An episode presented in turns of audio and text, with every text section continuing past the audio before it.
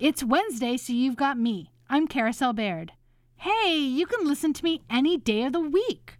You can listen online at WORTFM.org, at the A Public Affair podcast, or on the WORT smartphone app. If you like what you hear, click the donate button and support community media.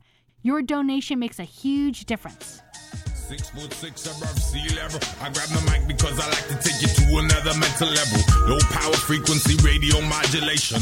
Hello, everybody, and welcome to A Public Affair. It's our first Wednesday show in 2023. Hello, and Happy New Year to everybody. We're very excited to be here, and we are also having our first live guest back in the studio. Remember life before when you got to interact with people face to face? I'm really excited. This is the good omen for a fabulous start for 2023. So, thank you everyone for joining us. I want to remind you, you are listening to WORT 89.9 FM Madison, volunteer powered, listener sponsored community radio. We are here because you support us. So, thank you for all that you do. And my name again is Carousel Bayrd. I'm your host today, uh, every Wednesday for a public affair. And we are kicking off. It is always election season. Doesn't it always feel like election season? Well, guess what? Buck up, everyone. It's election season again. We have fabulous races coming up for the spring elections. And for the next few weeks, we're going to be talking with a handful of those candidates. And today, kicking off our 2023 conversations, we have here in the studio with us Madison Mayor Satya Rhodes Conway. Hello, Satya. Hi, Carousel. Thanks for having me. It's wonderful to have you. So, Happy New Year. Happy New Year. And you, um, congratulations on finishing uh, finishing up your first term as mayor, and you are running for reelection. yes. Talk to us about your vision and why you want to run for reelection. Well, you know, so I came into office, I ran on some big, big ideas, right? Housing, affordable housing, transit, climate change, racial equity. And less than a year um, into my term, we were hit by a global pandemic. And so we had to pivot and pivot hard um, to take care of our community. And I'm I'm really proud of the work that we did with public health and with the county. The county exec and I um, worked very closely together with our public health director um, to help keep our community as safe as possible, um, and then also to to try and um, help our economy survive through the pandemic. Um, but it did mean that a lot of things got put on the back burner. Yeah. Um, and so um, we have tried to pick things up again, uh, do a lot of work on affordable housing. Obviously, we just broke ground on our bus rapid transit system. That's very exciting. We're doing a number of things on the climate front, but there is more to do. Um, and I want to keep doing the work uh, for our community. I want to keep working on public safety, on public health, on affordable housing, on uh, equitable equitable economic development, investing in young people, um, and so I am asking the voters for another term. Well, I want to first of all sort of talk about your first term and how and the work that you've done.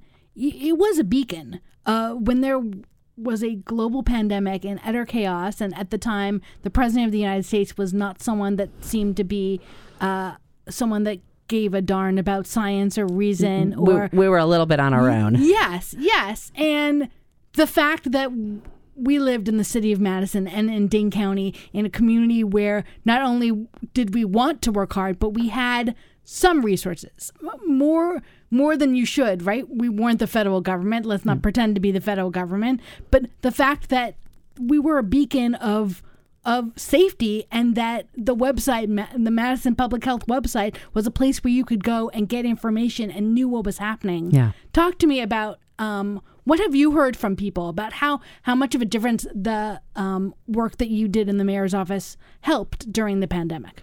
Well, I, I think it it made a big difference for folks. And and again I just want to say that really it was a it was a very tight collaboration between my office the county executive's office and public health. And um, we stayed very close together. Um, there were many many meetings uh, and where we were trying to figure out what's the best science what do we need to communicate to people? How do we keep our community safe? And um, and I- think it really did make a difference. I think you you look back at the numbers.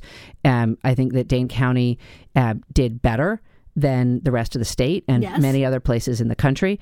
Um, I think we continue to do better, but one of the things that we're doing better on is testing. And so we actually have more data than other places. And that's a, a continual theme throughout the pandemic, I think, is that we knew more about what was going on here than other places did. And that's because we cared.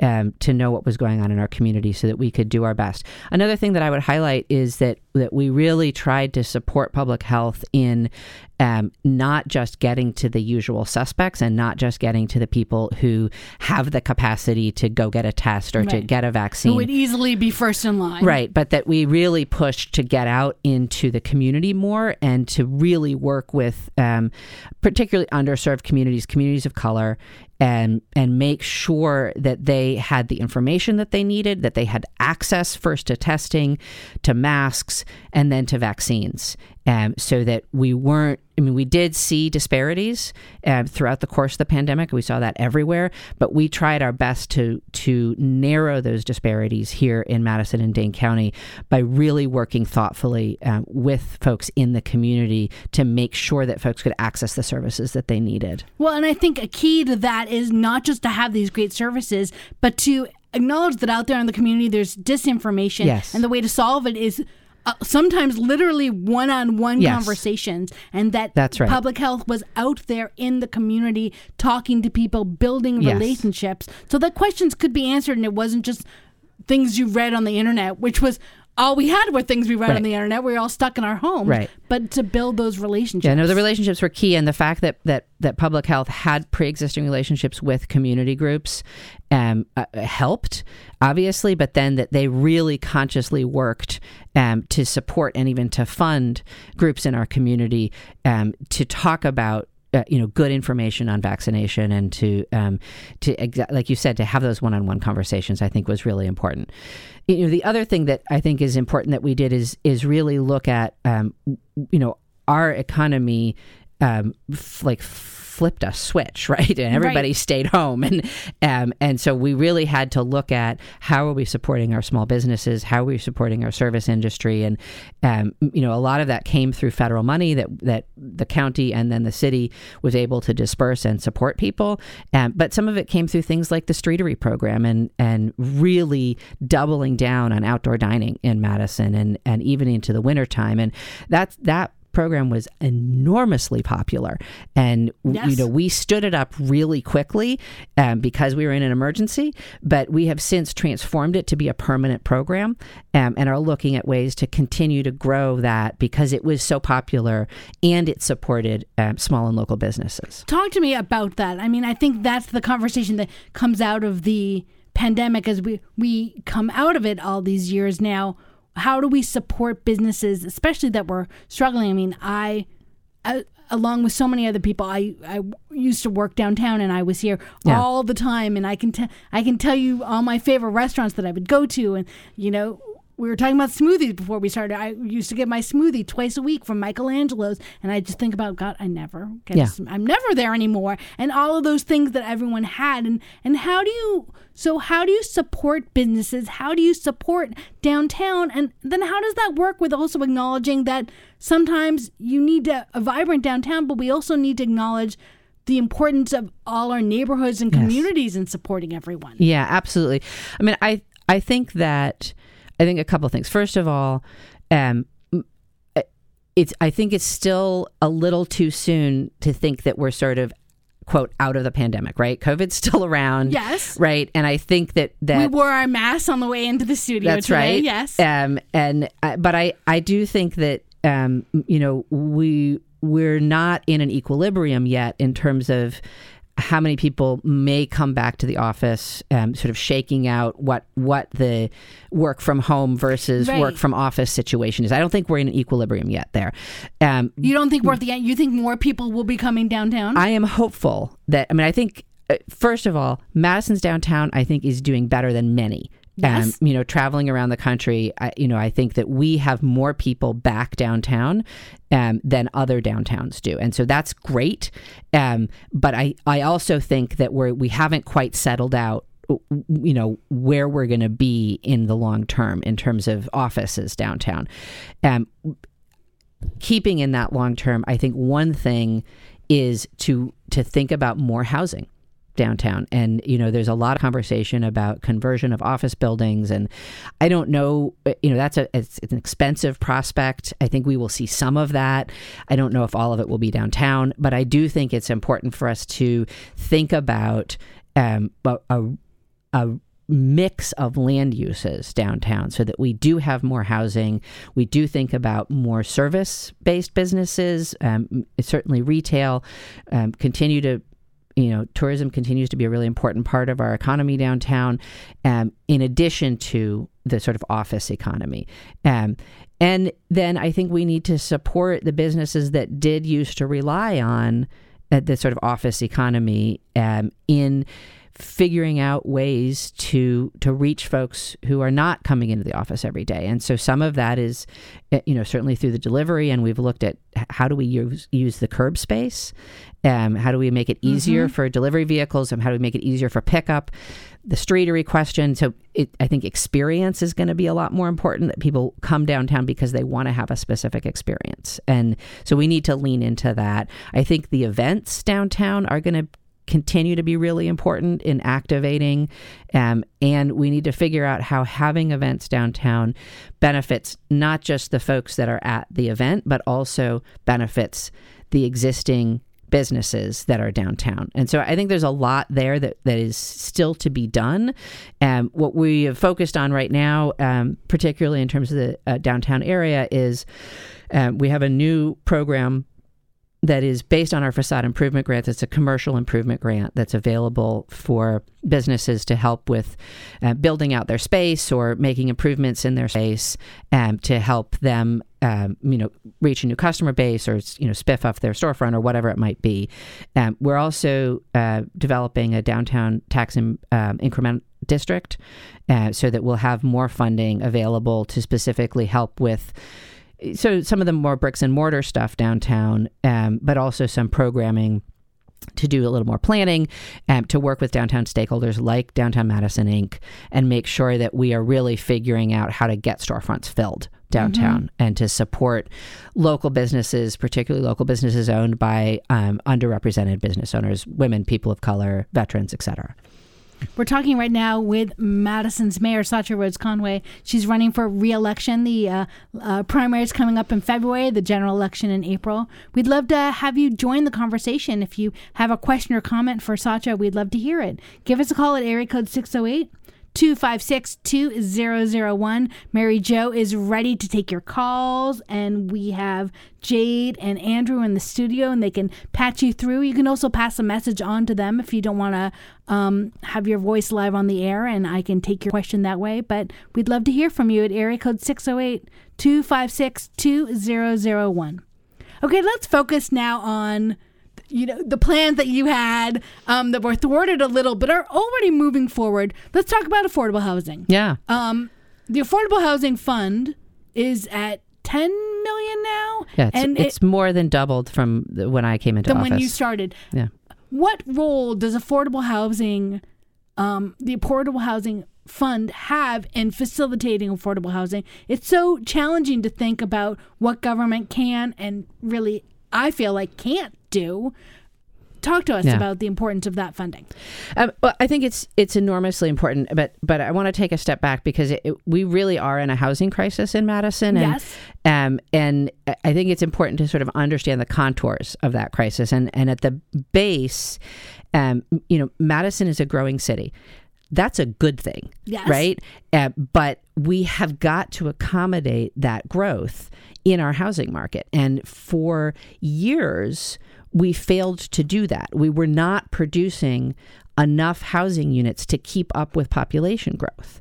And we definitely weren't producing enough affordable housing units. So um, the numbers that, that we have are that we as of sort of last year and and we don't have the final end of year numbers yet but we needed about 4000 rental housing units to be at a, a healthy rental market, a healthy vacancy rate, which is uh, you know, between I, I like to say it's between five and six percent because that tips it a little bit more to the tenant versus tipping it towards the landlord, and I think that's important. Percentage um, of vacancy, yeah, percent vacancy. And, that's right. And we're around two and three number. We're we are in the two to three percent range right now. and now. That's I feel like that's where we've always been, though. Well, we it's been it, we it was getting worse, let's say, and we are sort of trying to to move the needle backwards. But but so four thousand units just to be in a healthy state, and then thousand to two thousand a year to keep up with our projected population growth. That's a lot of growth. And so, um, you know, some of that uh, is is going to need to be subsidized affordable housing.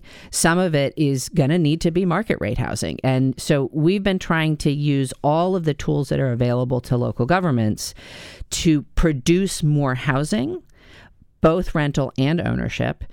And to specifically produce affordable housing. And so, the importance of the Affordable Housing Fund is that it is this source that we can use to subsidize affordability.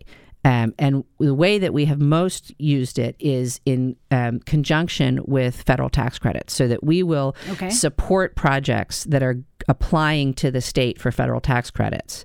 And uh, our support um, gives them points on their application, so that they're more likely to get a tax credit.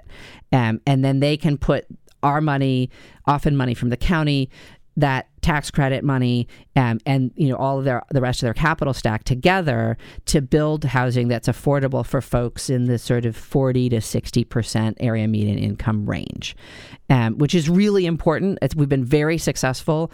Um, we were using that tool before i came into office. We've continued to use it. It's been very successful. It's produced a lot of affordable housing for us.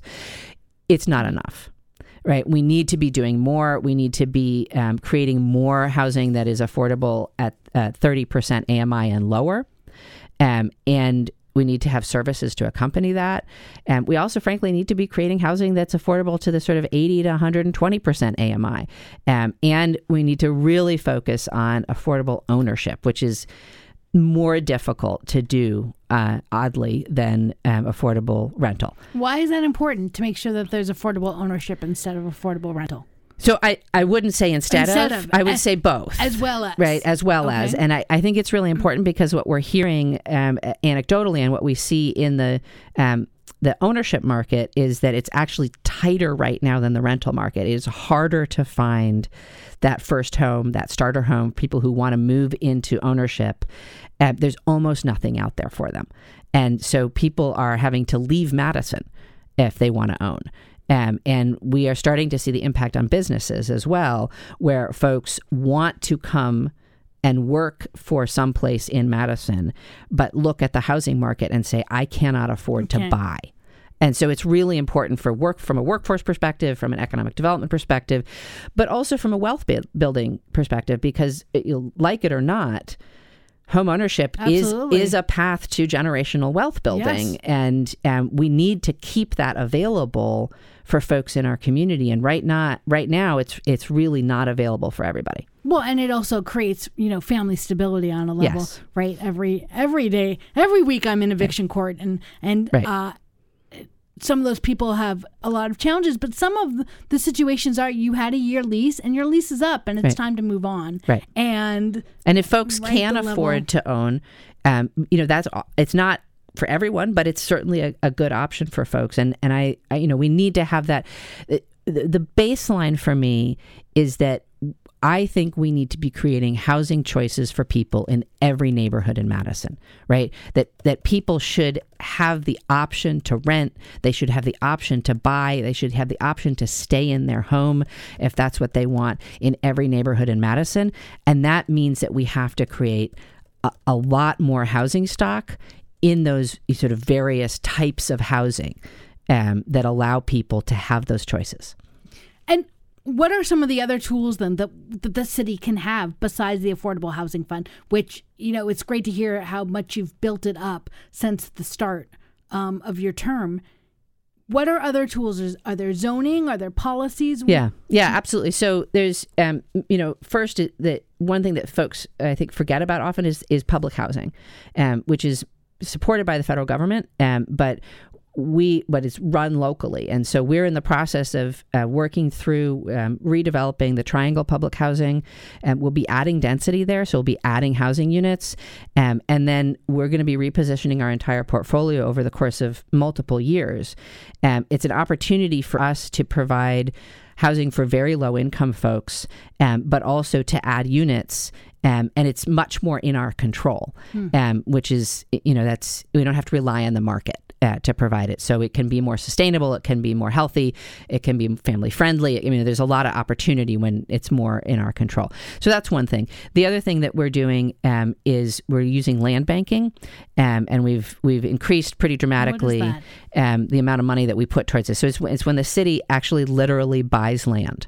Okay. Um, and repositions it for a public good. And so often what we're doing is buying land and then um, you know, doing a, a, request for proposals, RFPing it out, and asking a partner, we want to have um, parking here, we want to have a grocery store here, we want to have affordable housing here, we want to have, you know, whatever it might be. And so, an example of this is at Judge Doyle Square, where we have now, on top of a city owned parking garage, we have a lot of new housing. Yes. Um, and that is something that, that we provided the land for and worked with a developer to create uh, new housing and some new affordable housing. And so I think you, you continue to see that pattern around the city.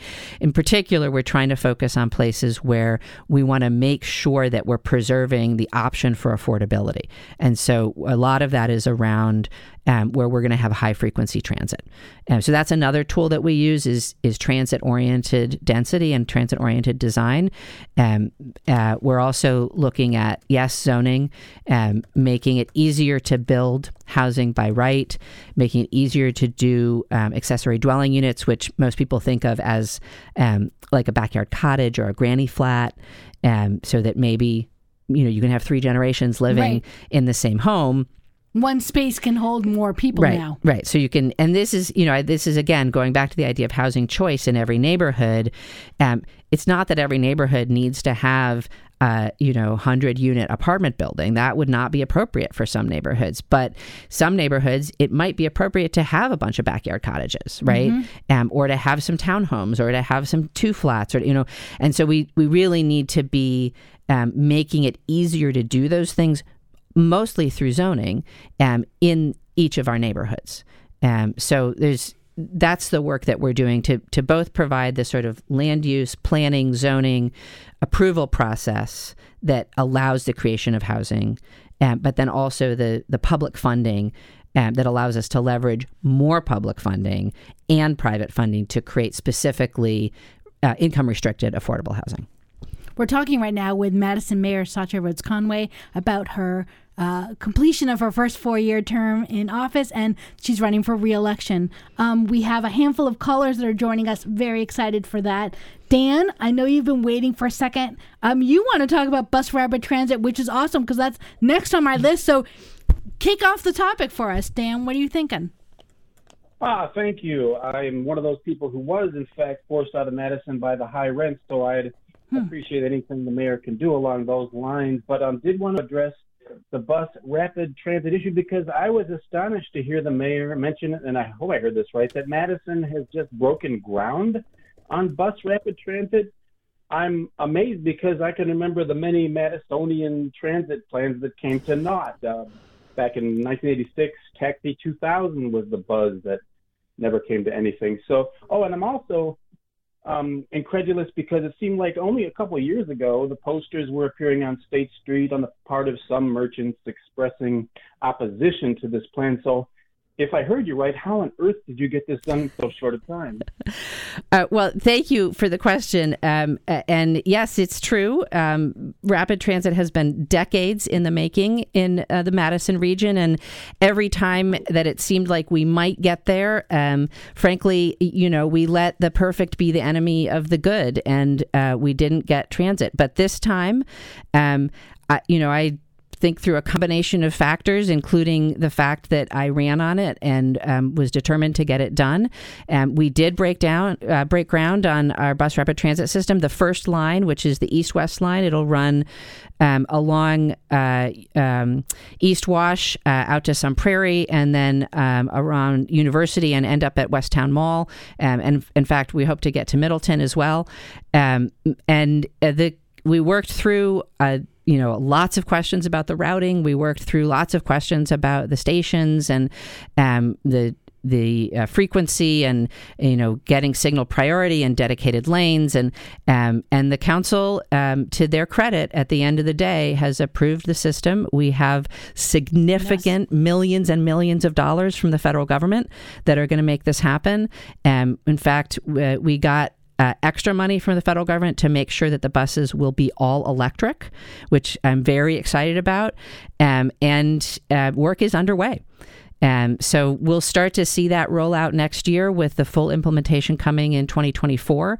Um, the next step there is for us to work on the north south line, um, which I think is very important for us um, to get into uh, some of the north side neighborhoods and some of the south side neighborhoods with rapid transit.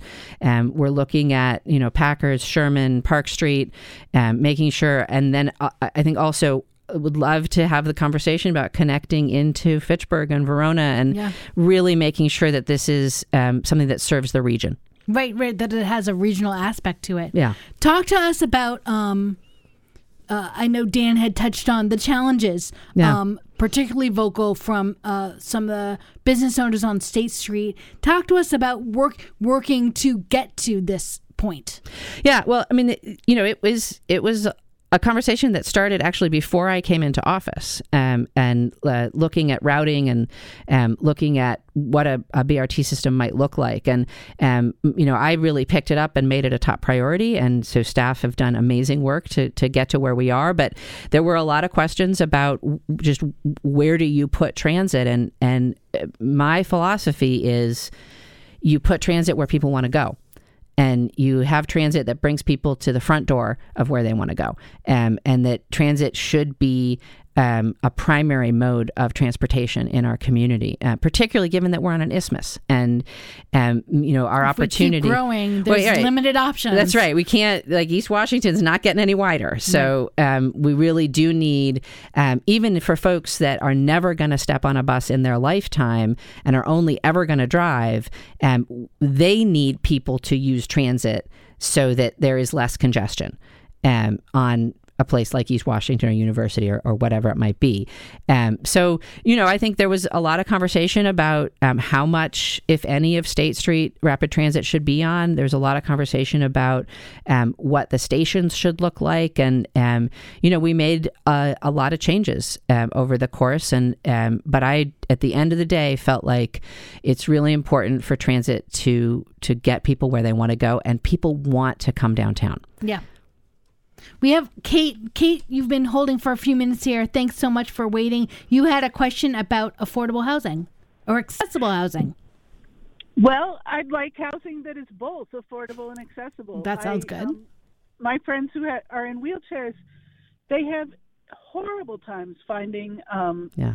places to live, and once they get there, people aren't very uh, they don't work well with people because they know that people don't have any other options. And I have to say, I was so disappointed to drive by Triangle Street and see, you know, all those stairs, stairs, stairs, stairs, stairs leading up to the new apartments. Yeah, Kate, this is a huge issue. I mean, so I want to point out first that the the new um, developments that you're seeing going up in, in the triangle are Bayview. Um, so that's not the CDA housing at this point. We're still in planning on the CDA housing.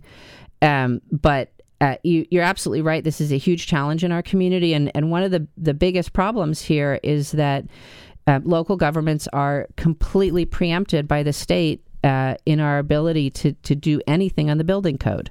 Hmm. Um, so I would love to have higher standards around a number of things, including not just accessibility, um, but visibil- visitability, so that that um, new units are, are visitable with uh, for people who have mobility issues.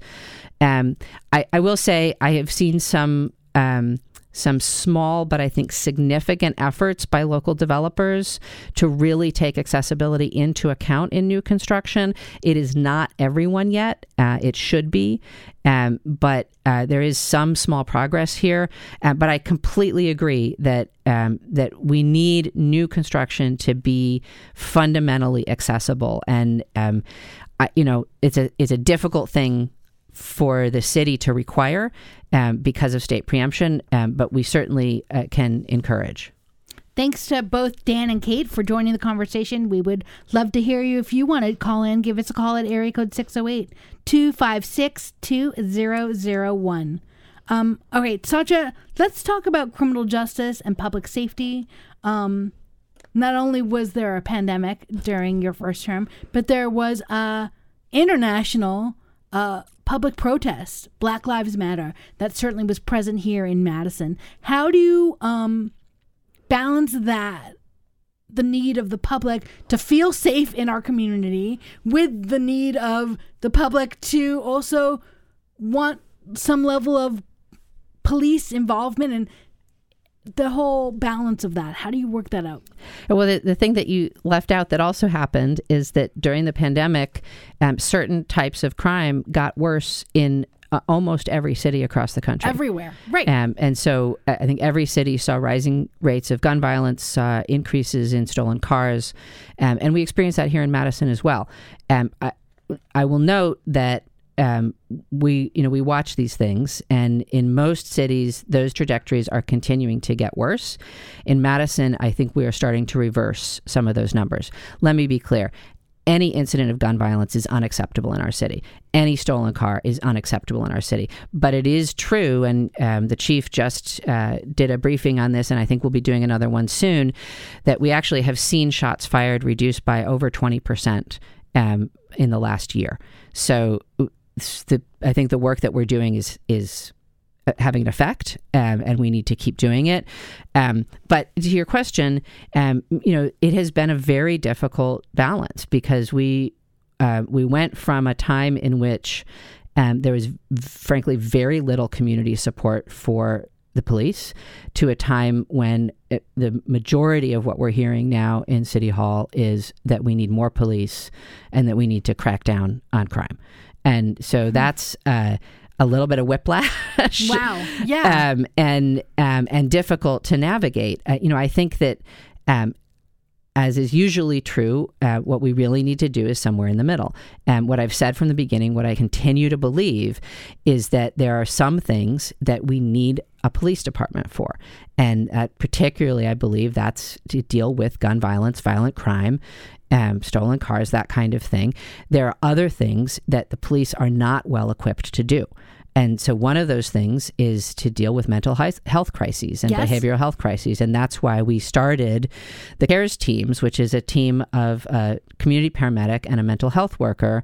We now have two vehicles. They're out of two different locations, um, and they're dispatched by 911 to nonviolent behavioral crisis uh, situations. And they're able to spend time with people. They take a patient centered approach, um, and they've been very successful in connecting people to care and services that they may need as a result of those crisis events. Well, and this is so important. This has been a conversation. I know you've been part of these conversations, right? I was on the county board forever where we're tra- talking about how to reduce our, you know, incarceration rates and yeah. all those numbers. And there has been a conversation for decades, literally, I'm not yeah. exaggerating, about um, providing better mental health support. And you were able to get that done during your term. What do you think sort of help align the the forces to, to move that forward?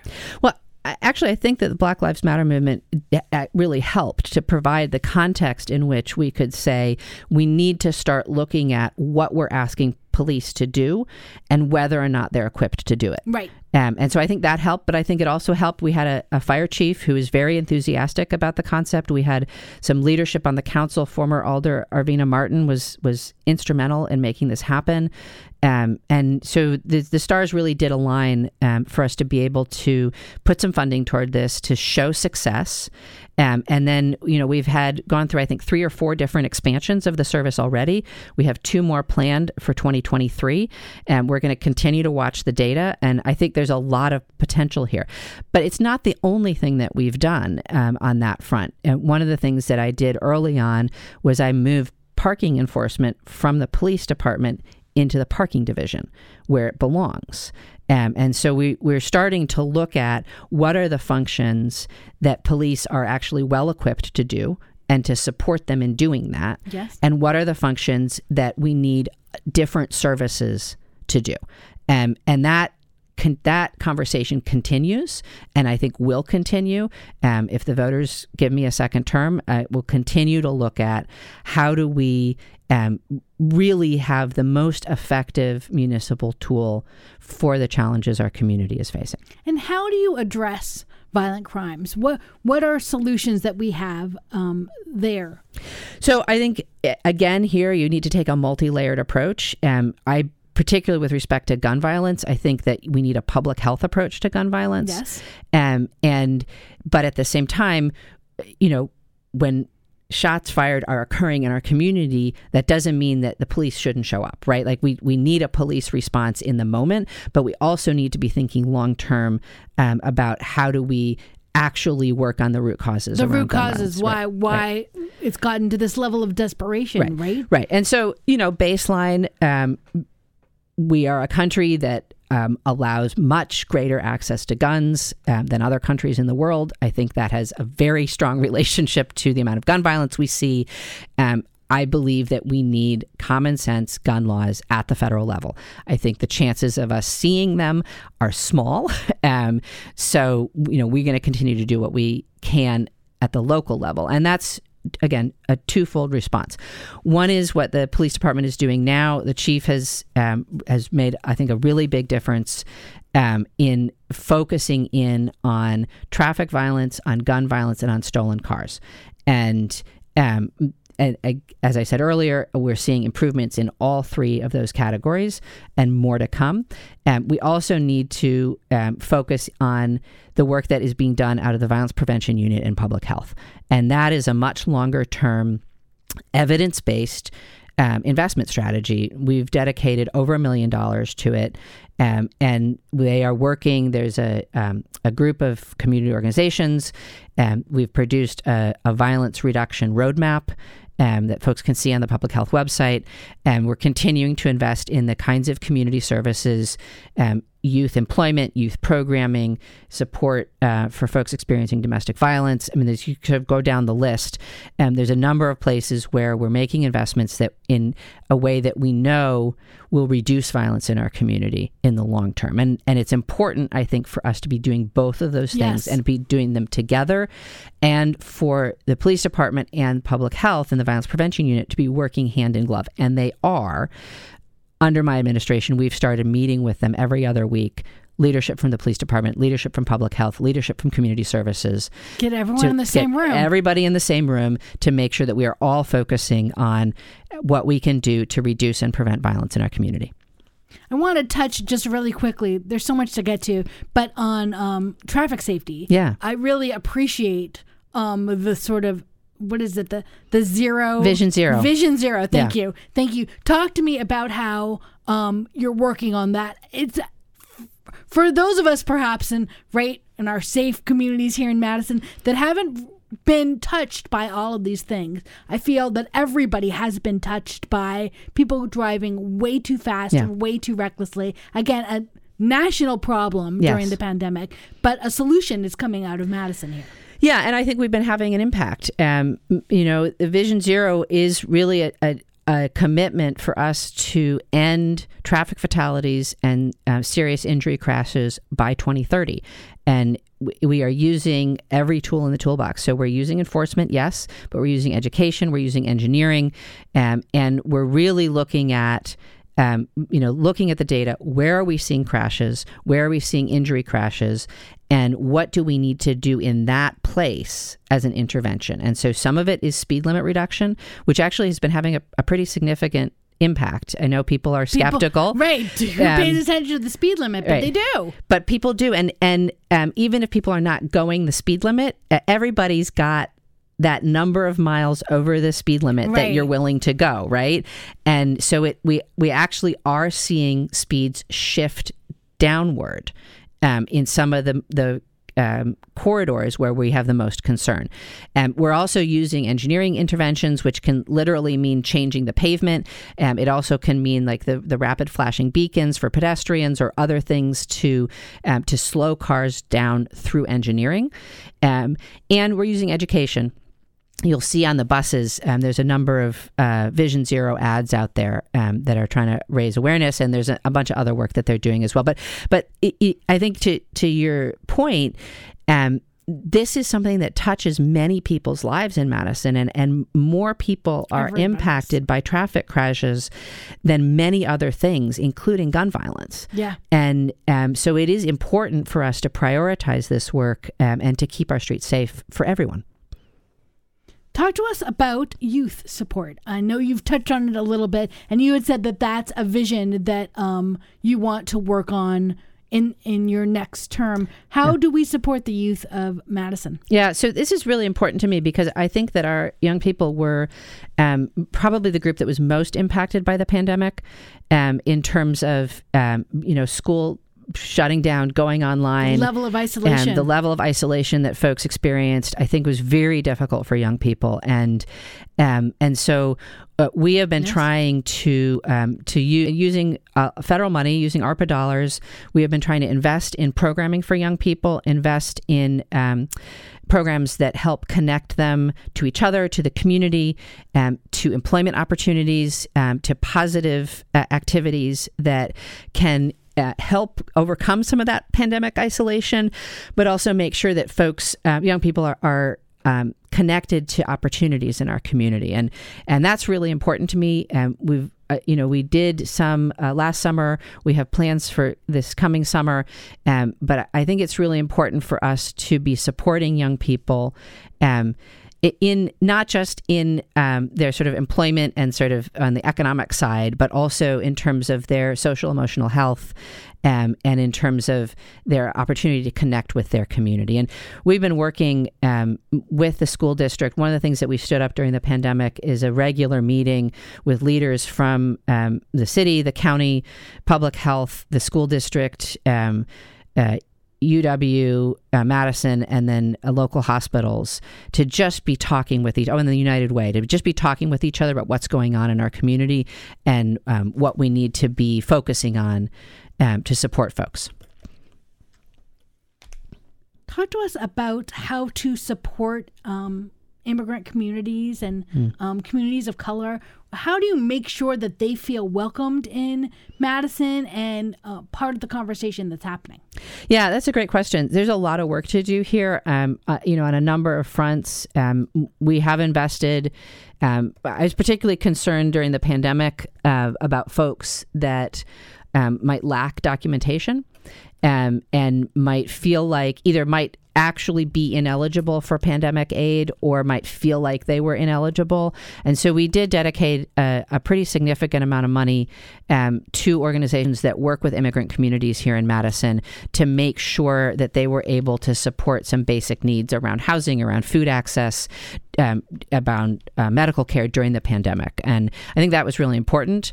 Um, but I think in the longer term, we need, I mean, there's a lot of work to do at the federal level, right? You know, we can't have an immigration policy at the city of Madison. We need the federal government to act on this.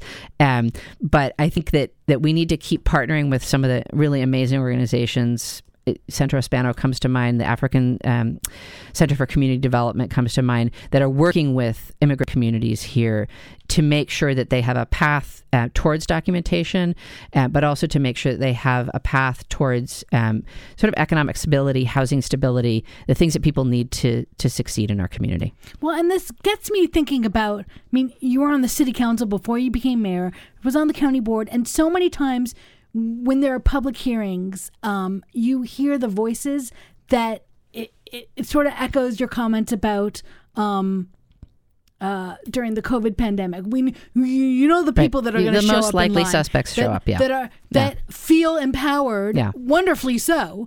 If uh, feel empowered to uh, that their voice matters and they have something to say and they they want to share it that's a good thing. But how do you make sure that communities, like communities of color, like immigrant communities, that don't know the process, don't even yeah. have time, they have so much on yeah. their plate, they don't even yeah. care what the that's process right. is. How do you make sure their voices are heard when you're making policy decisions? Yeah, this is this is absolutely critical. Um, and and thank you for for coming back to the question. I think that um, we have started over the past four years um, to really make sure when we are wrestling with big questions in city policy, that we are not just turning towards the sort of community meeting or public hearing model for input, but that we are specifically working with community based organizations and um, and in fact sometimes funding them um, to help us do that outreach and make sure that those voices are heard in the city process.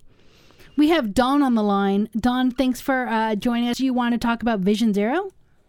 Yep. Sorry, we're kind of going back to no that. problem. Thank you for That's th- this- fine. This, program, this is great. I really appreciate the public service of WORT for this, and thank you for the mayor for joining you. So, Vision Zero, it's great, you know, for that downtown area, that corridor where there's a lot of traffic and a lot of people. But I'm on the north side in a residential neighborhood, and I've been fighting for at least eight years to get traffic calming on my street. Hmm. It's a through street. It's too wide for what you know it should be, and I I'm not getting anywhere. I was told by the city, and here's my question that they were going to go to 20 miles per hour on every residential street this fall. Um, can you comment on that? And maybe that's uh, something for the traffic folks, but I, I'm just not getting anywhere. Mayor, thank you very much. Yeah, thanks, John, and thanks for your advocacy. Um, uh, we so yes, we are moving towards twenty is plenty uh, all across the city in in residential neighborhoods. Um, we did that in a, a couple of neighborhoods last year, and we'll be rolling it out to more neighborhoods this year. Um, so so stay tuned on that front. Um, but specifically to your traffic calming question, um, it, you would well, maybe you wouldn't be surprised at how many neighborhoods uh, are asking for some sort of traffic calming, and um, we we get. I would say hundreds more requests every year than than we can get to um, with the funding that's available. So um, I know that's uh, very hard to hear, but unfortunately true. Now, the good news is, and keep your fingers crossed for us, we have applied for a significant amount of federal funding that would go towards um, clearing some of the backlog. Um, of these requests to make our streets and our neighborhoods safer, um, and you know we're going to continue to invest on the um, on the city side, but we're going to also continue to try and leverage federal funding so that we can um, make more progress into neighborhoods like yours, Dawn, um, and and keep our streets safer. We also just adopted last night at council um, a complete green streets policy, which will make sure that when we're building new streets or when we're going back and reconstructing existing streets, that we pay more attention to safety, among other things, in that process. And so hopefully, streets that are too wide um, will be able to narrow down, slowing down the traffic, making more room for people, trees, rain gardens, whatever it might be in that particular neighborhood. I love the idea of, you know, it's almost the backwards idea. Oh, bigger streets, bigger everything, bigger city. Let's grow, grow, grow. And yes, let's grow, but smaller streets can be part of the solution. Well, we got to we got to grow in a way that that is focused on human beings. Right, right. We have one more caller that I think we still have time for. Terry, you had a question that you wanted to ask the mayor. What do you have? Yeah, hi. Hi. Uh, I got a couple of things. We talk about low income housing, and yet we forget about seniors. When we have a wheel tax, a 6% increase in property tax, uh, trash fees, you're putting low income people out of their homes who have been in them for years. So we're talking the BRT. For instance, I can't take the bus I took for 29 years to work because it no longer runs. So I had to buy another car, which now my spouse and I have to pay double wheel tax the buses don't come close enough. Seniors who use these buses, which I did for years, now have to go much, much farther to get there, and they can't actually use them. And and as you talk about what Madison's response to the COVID, and I recall Madison and the county screaming at the university should have been closed down. Well, the numbers you're using for how great the vaccination rates were were 95% at the university. So let's not take credit for things you haven't done, and please do things to keep seniors in their homes and able to get around the city. Okay. Thank you. Thanks, Terry. Thanks, Terry. So, um, first of all, just on your commute, Metro would be happy to help you figure out um, if there's a, an easy way for you to, to get back on the bus. Uh, we certainly encourage that. But um, let me talk to the, the sort of underlying question of helping um, fixed or low income homeowners who uh, who want to stay in their homes to stay in their homes. How do we make everything affordable? So that's a it's a very um, it, uh, relevant and good question. Um, we do have some programs that are available for seniors who want to stay in their homes, um, but uh, we also are are about to roll out a first in the state program that will uh, help low income households get a discount on their municipal utility bill. So, this is what people mostly think of as the water bill, but it actually contains a lot of other municipal charges on it. Um, so, I'm very excited about this. This is going to help folks um, save up to 30% of that bill. Um, and I think it will help some of our fixed income homeowners. Um, but it, there's no question that w- the we are in a little bit of a bind at the local level. We have to put a lot on the property tax because the state literally gives us no other revenue options. Mm-hmm. And so, one of the things that I'm hopeful for this year is that the um, the governor and the legislature will actually come together and fix shared revenue at the state level, um, allowing cities like Madison and, and all across uh, the state to have more options uh, on revenue so that we don't have to put as much on the property tax. Mayor, we only have a few more minutes. There was one topic I we we didn't get to at all. Can you, if you can, give a quick answer? I know these are all detailed um, about climate change. I know that yeah. you're a leader on that, and you know, clean air, clean water, clean energy, so important and vital to Madison. I love that we still live in a city where I drink the tap water yeah. uh, every day. Me too. Uh, so, talk to us about some leadership things that you can work on to improve the environment? Yeah, so uh, there's a lot of work that we've done on climate. Um, we're at about 75% uh, renewable energy for city use. Um, and a lot of that is through solar that we've installed on our own buildings. Um, we're going to get to 100% um, in the next couple of years, um, and we're going to keep on doubling down on solar. We're going to um, we're working on electrifying our fleet. Um, we're working on biodiesel for the things that we can't electrify in our fleet. the new uh, Triangle uh, redevelopment, I've am pushing for that to be the most sustainable public housing in the country. Um, and, okay. uh, you know, we're going to continue to work on making solar and energy efficiency available for our community as much as possible. Um, we can't wait on the climate front. Um, we all have to be doing as much as we can. And, and so city government is going to do what we can for our operations, but we're also going to support our community in being able to make the right choices um, for, for private buildings, private vehicles, et cetera. Well, it's been wonderful having you here talking about there's so much to talk about. I really appreciate you joining us and you know really giving some detailed answers to all the things that you're working on. If people want to learn more about the work that you're doing um, and more about your reelection campaign, how can they find out? Yeah, so so two places to to go on the city side. I invite folks to go to cityofmadison.com slash mayor. Um, check out the blog and the news releases there. Um, on the campaign side, please visit satyaformadison.com. That's S-A-T-Y-A-F-O-R madison.com to find out more about the campaign.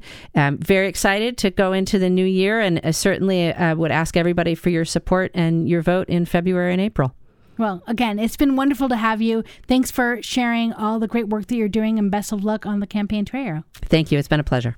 That was Mayor Satya Rhodes Conway. She is the current Madison mayor, finishing up her first term and running for reelection. I want to thank everyone for joining us today. I want to thank An- uh, Engineer Andrew for filling in. Thank you, woohoo, Andrew. Thank you, Jade, uh, for producing. Shali, our news director. Mary Jo for staffing the phones. It's been wonderful talking with the mayor, and we will continue our conversation next week with um, additional candidates running for Madison's mayor. Thanks, everyone, for listening, and we'll see you again next week.